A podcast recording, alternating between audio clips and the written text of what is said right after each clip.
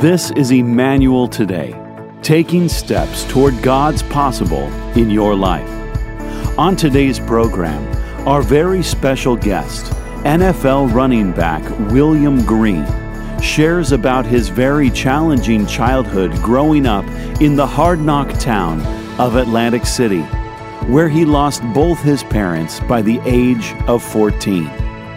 Yet, through it all, God became everything to him. Let's join Dr. Nate Rouge for the introductions right now. Today, our guest speaker is not uh, new to Emmanuel. Uh, His story, which he'll share, is pretty powerful. He, uh, he was an All American, first round draft pick. He's had an incredible career, and he's got a bunch of kids he'll share about. But most of all, he's a friend. He's my friend. Would you welcome back to Emmanuel, William Green? All right. Thanks, brother. All right. Well, I am glad, I'm blessed to be here with you guys this morning. So, standing in Cleveland Brown Stadium, back when we used to win football games. Fans are excited. The stadium is rocking. It's cold outside. And I walk up, before I walk onto the field, and I promise you, everybody's so loud that you, you could feel the whole arena. It shook like thunder. Boom, boom, boom. The closer we got to the field, the louder they scream, the more the stadium vibrates. I run out onto that football field. Man, sunlight hits my face. Smell the fresh cut grass of the fall. Television cameras follow you everywhere you go. So we strap it up. It's time to play ball. Now, this isn't any ordinary Sunday. You see, this is a big Sunday because if we win this football game, guess what happens? The Browns go to the playoffs. Now, we got some young people in here, they hadn't seen that happen in their whole lifetime, but this year we got a chance to go to the playoffs. We just got one problem playing a team called the Atlanta Falcons. And at that time, the Falcons, they, they got an okay quarterback by the name of Michael Vick. Some of y'all might have heard of that dude before, right? He's a phenomenal, phenomenal quarterback. He's in the same boat as us, okay? If you win the football game, you go to the playoffs, you lose, you go home, the season is over with. So the Falcons, they had the football first, I'll never forget. And I'm watching these dudes walk to the line of scrimmage, right? Here comes Michael Vick. You know, he's a pretty boy, man. He's got his visor on, he, he's got a towel hanging out. He's got Vaseline all up and down his arms. It's like homeboy glowing walking up the field, man. but hold on. In front of him is his offensive line. I promise you, the Falcons had one of the biggest offensive lines in the whole league that year. And I'm watching these dudes walk to the line of scrimmage. I mean, big wiggly jiggly guys, right? Here comes Michael Vick. He walks to the line of scrimmage. He gets underneath the center. Blue 80, blue 80, go. He takes that ball, he starts to do what he does best. I mean, this guy's throwing the ball all around the field. He's jumping over guys into the end zone. Michael Vick at his best, very good quarterback. Our game plan was simple. My coach said, William, listen, you find those five big offensive linemen and you run behind them as hard and as fast as you can. So that's exactly what I do. Vick scores, I score. Brown score, Falcons score. We finally get to the fourth quarter of the ball game, okay? Now I'm having a pretty good day, man. I'm over 100 yards, about two touchdowns in, but we're still losing by about three points, okay? So we have the ball under two minutes left in the game. In this situation, you want to save the clock, so you want to throw the football. My coach calls a timeout. He pulls us to the sideline. He looks at us. He says, Gentlemen, they're expecting us to throw the football. We're not going to throw the ball. We're going to run the ball. I didn't say this out loud, but in the back of my mind, I'm thinking to myself, man, that's why the Browns lose all their football games. Coach wants to run the ball, but here's the bad part, okay? I'm the running back. That means I'm the dude that has to carry the football. So if I don't get a first down or a touchdown, these people are going to run me out of the city of Cleveland. Like, I love Cleveland, I love the fans, but I tell you what, man, they're serious fans. So you got to understand, it's a short timeout. I'm in this debate with my coach. Coach, are you sure you want to run the ball? Green, get on the field. We're running the ball. Coach, if I don't get a first down or a touchdown on this play, I promise you, those fans are going to kill me. That man grabbed me by my helmet. He looked at me in my eyes. He said, I know, son, so get your butt on the field. get the first down. So I'm standing back there. It's like everything's in slow motion, man. I'm scanning the defense, man. And I check out the left defense end, the right corner, and I look up. And I promise you, man, I've seen some big men in my life. Don't get me wrong, okay? Played in NFL. But for some reason on this play, the Falcons, they changed that middle linebacker. I look up, and for the first time in my life,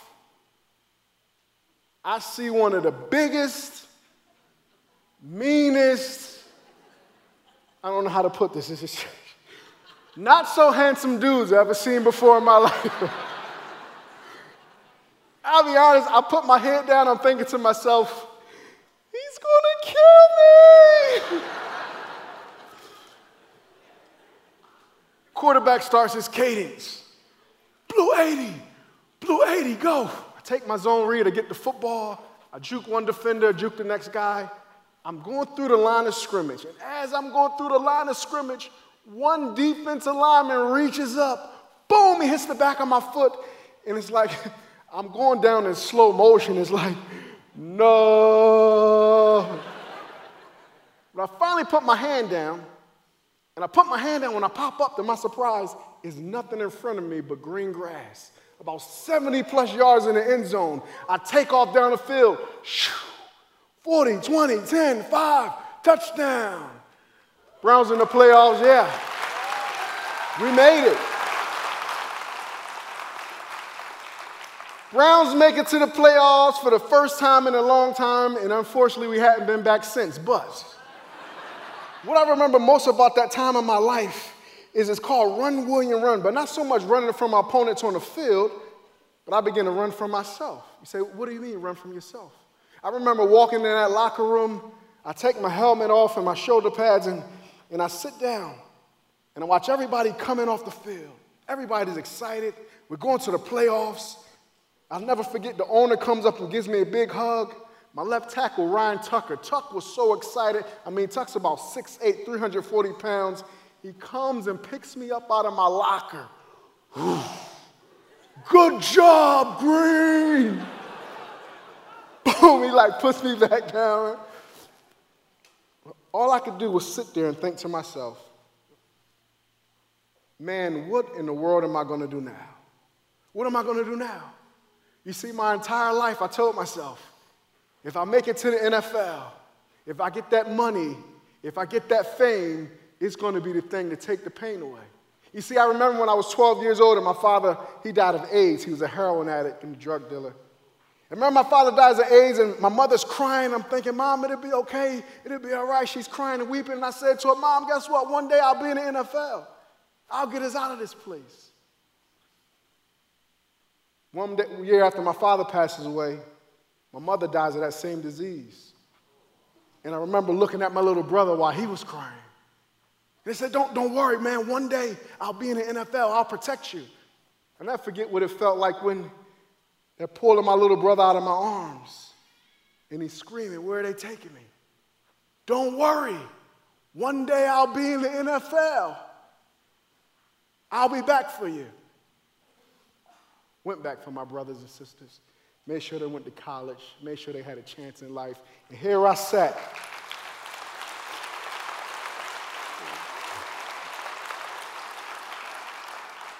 Here I sit with all the things I thought I ever wanted money and fame and all those things. And I feel more hurt, more alone, and more depressed than I ever felt before in my entire life.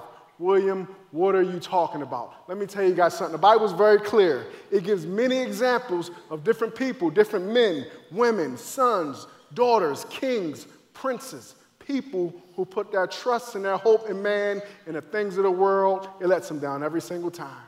I was one of those people. Money and fame wouldn't take the pain away. No touchdowns wouldn't take the pain away. I don't know who I'm talking to today. I don't know what you think that thing is is going to make you happy. Maybe that relationship, maybe that promotion, maybe when I get that degree, when I get that job, when I can live in that house, when I can send my children off to that school. But I'm just going to tell you, the Bible's very clear about it.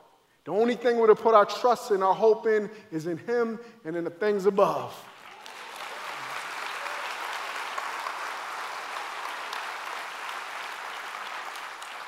So, what did I try to do? I started to do what so many people do all the time. Some of us may be doing it right now, man. We get good at hiding it. We know how to pretend, but we try to reach to numb the pain in different ways, in all different type of ways. For me, that was a lifestyle of partying, man. My first year in the NFL, partying, fights, DUI, suspensions, arrested, getting stabbed. My life was becoming a mess because I'm trying to numb the pain. I was a good football player. They cleaned me up and put me on the field to scored touchdowns, but my life was being destroyed. Listen, if you guys don't remember anything I say today, remember there's one very important part. I know if I would have left the world at that time, God would not have looked at me and said, William, you know what? Your life wasn't fair. You come on into heaven with me. He's not going to look at you and say, you know what? It wasn't right that was happened. You did the best with what you had. You come on in with me. He's not going to say, you know, you got this scale when you're good outweighs your bad. You're not a murderer or rapist or drug dealer. You come in with me.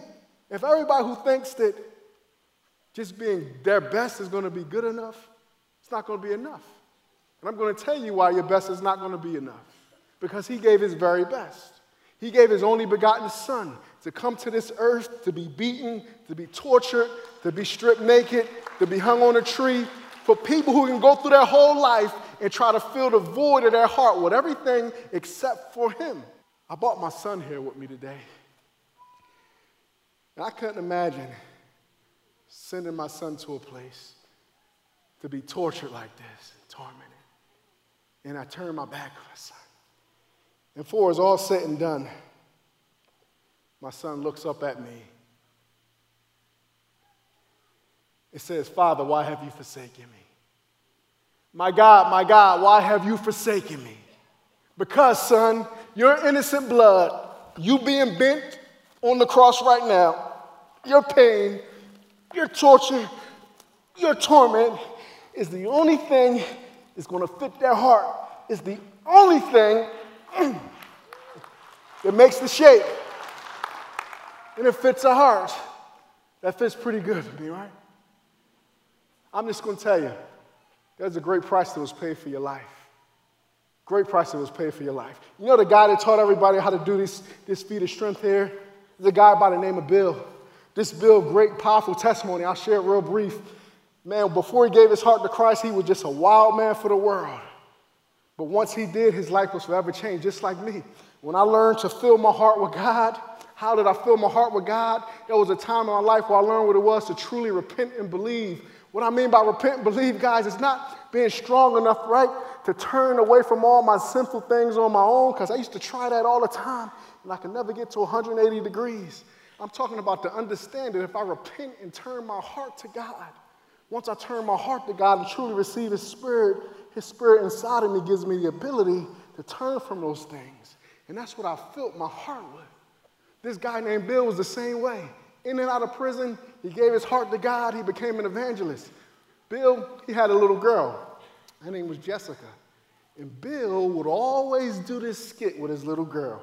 So he would take little pretty Jessica, grab her, put her up on his shoulders. Now, Jessica's probably about five years old long curly blonde hair, just like our father had long curly blonde hair. But I promise you, Jessica's a lot prettier than Bill was, okay? Let's put it that way. So he would put her up on the show, and I got the curly blonde locks flowing, and little Jessica, they were getting like a crowded room like this, or like an elevator or some park. And she would look down as she sat on her daddy's shoulders, and she would look down and say, Daddy, should you tell him or should I tell him? I don't know, Jessica. Should you tell him or should I tell him? Daddy, should you tell him or should I tell him? I don't know, Jessica. Should you tell him or should I tell him? Daddy, should you tell? It's like right now, okay, what do you want to tell us, right? She would say, okay, you see my daddy? He used to be a wild man for the devil. Now he's a wild man for Jesus. Hold on. Jessica would say, My daddy used to do dope deals. Now he does hope deals. Jessica's five years old. She don't know what a dope deal is, right? But that was their way of winning people to the Lord. Daddy, should you tell him or should I tell him? And Bill will tell his testimony, right? We overcome the enemy by the blood of the Lamb and the word of our testimony, our testimony, what Christ has done on the cross. Let me tell you how God can change your life and save your life. And that's what they would do. Jessica gets sick. She comes down with a bout of cancer. Everybody's praying. Poor little Jessica, the little evangelist. This girl's seven years old, and, and the Lord is using her to win souls. She's laying on that hospital bed. All of that curly blonde hair is gone. Tubes coming in and out of her body. Bill's there, family members all around. Little Jessica leans up out of that hospital bed. She says, Mommy, Daddy, I hate the devil. She says, Satan did this to me. She says, But by Jesus' stripes, I'm healed. Bill says she goes on to close her eyes and she goes on to be with the Lord. She died that day in a hospital room. Or really, she, the life. Everybody's crying, everybody's upset. You know the one person in the room that is giving everyone hugs, saying it'll be okay? It's Bill. The guy that was in and out of prison, the guy that was uh, uh, uh, involved in motorcycle gangs and bar fights, the guy that used to be so wild. He's giving everyone hugs and saying it'll be okay. You know why? Bill put it plainly. He said, I don't weep the way this world weeps. I know my daughter's in a better place. Let me tell you something. About six months ago, my little brother that I love so much, the one thing he loved growing up, he loved dogs and he loved motorcycles. About six months ago, he died on his motorcycle. I had to go to the funeral.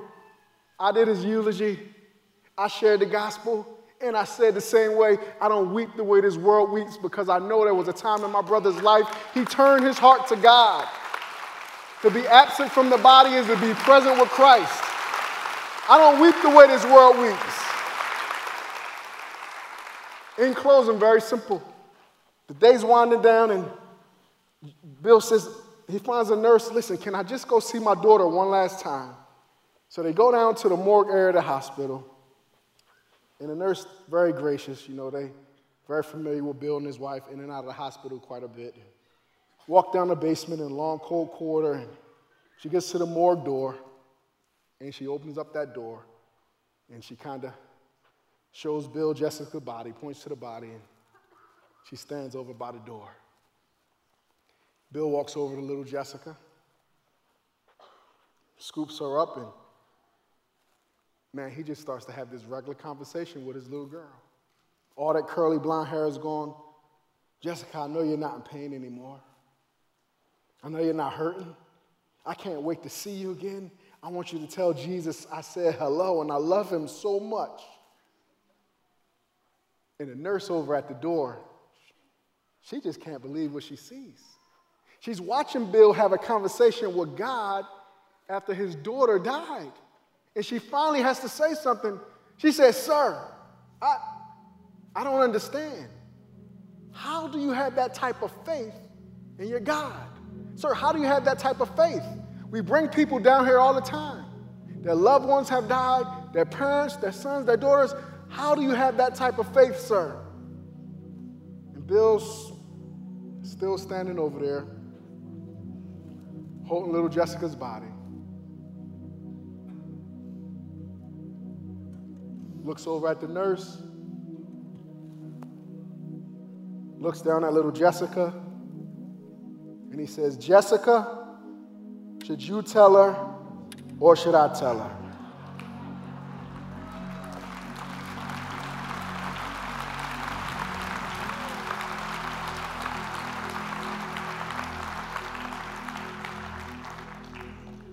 Led that lady to the Lord right there in the morgue at the hospital. Should you tell him or should I tell him? That's the name. Should you tell him or should I tell him? Your life is short. Should you tell him or should I tell him that death is sure? Should you tell him or should I tell him that sin is the cause, but only Christ is the cure? Life is short, death is sure, sin is the cause, Christ is the cure. The only thing that matters this morning is do you have that cure? I'm not asking you how many times you go to church. I'm not asking you how much you give an offering. I'm not asking you how good you are in the community. I'm asking you, was it a moment in your life did you truly repent and believe? Did you turn with your heart, your mind, and your soul? You received the Spirit of God on the inside of you. He lives inside of you. He's real. Do you have the cure?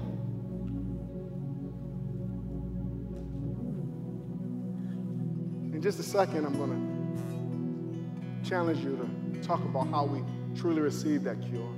But some of you are saying, William, why do I need that? Why, why do I really need that? And I'm going to tell you why. We all need to accept what Jesus Christ did on the cross. The Bible says that all have sinned and fallen short of the glory of God. The wages of our sin is death, but the gift He's given us is eternal life, is salvation through His Son Jesus Christ. Well, William, man, how do I receive that?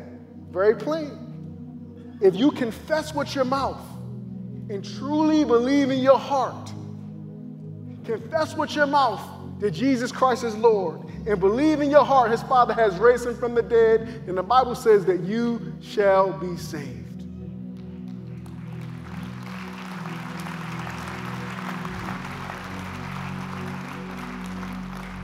It's not about trying to scare anyone, because the reality is, God has a great plan and purpose for your life.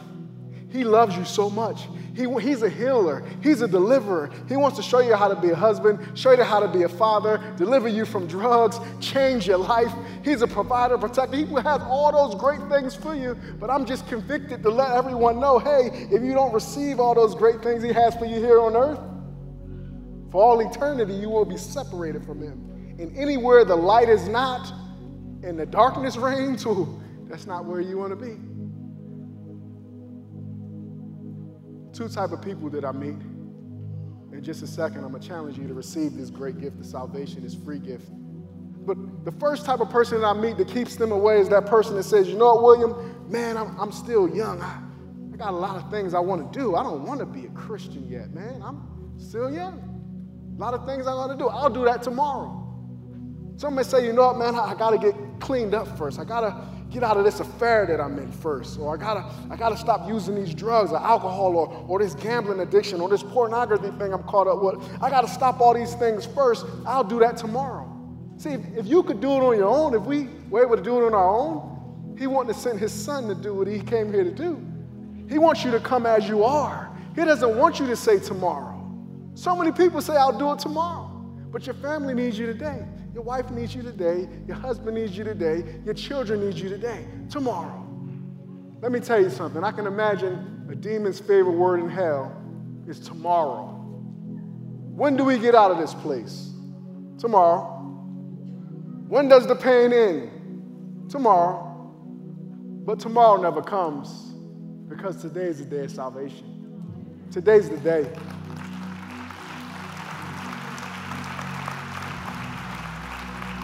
Other person we meet, I meet all the time, I'm already good enough. I'm, I'm, I'm a good person. Man, I, I gotta, listen, I never try to question anyone's salvation. But the thing is, if the, the, the Lord lives in your heart and His Spirit lives in your heart, you know it lives in your heart. So you're not feeling convicted at all right now. But I meet so many people, man, I, am okay. I, I, you know, I, I, know God has a place for me. I'm, I'm good enough. And Jesus talks about those type of people, and he puts it very plainly. It's almost as if you can see these people as if they're about to get thrown into the lake of fire, damned into hell. And they're talking to him. They're talking to Jesus and they're saying, Lord, Lord, pleading. And Jesus says, Not everyone who says to me, Lord, Lord, will enter into the kingdom of heaven. He says, But only those who do the will of my Father in heaven. He said, On that day, they shall say to me, pleading, Lord, Lord, have we not prophesied in your name and cast out demons and done all these, the Bible says, well, I like to say these good Christian things. And the Bible says, He will plainly say, Depart from me, I never knew you. Do you know beyond a shadow of a doubt, if you don't wake up tomorrow, you're going to a real place called heaven? Are you in here today? You're trying to get things fixed. You've been trying for so long you can't do it. I'm going to tell you, He's the answer. His yoke is light. He'll never leave you, He'll never forsake you. But there's got to be a moment you open up the door of your heart and receive Him in. Here's what I want to do with heads bowed and eyes closed. That's you here today. You need that deliverance, you need that true healing. Here's what I want to say. One more thing before I do this invitation. I don't know what you think and I don't know what you believe, but I know one thing to be absolutely true. Everyone remember this. We are all eternal beings, which means one day when you leave this earth, you will go somewhere for all eternity. The Bible says that one day every knee shall bow and every tongue shall confess that Jesus Christ is Lord.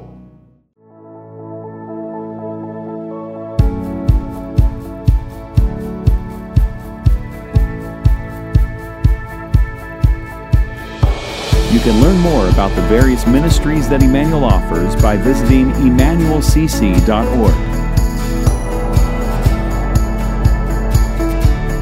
Thanks for listening to Emmanuel Today. You can learn more about Emmanuel and enjoy other messages by checking out emmanuelcc.org.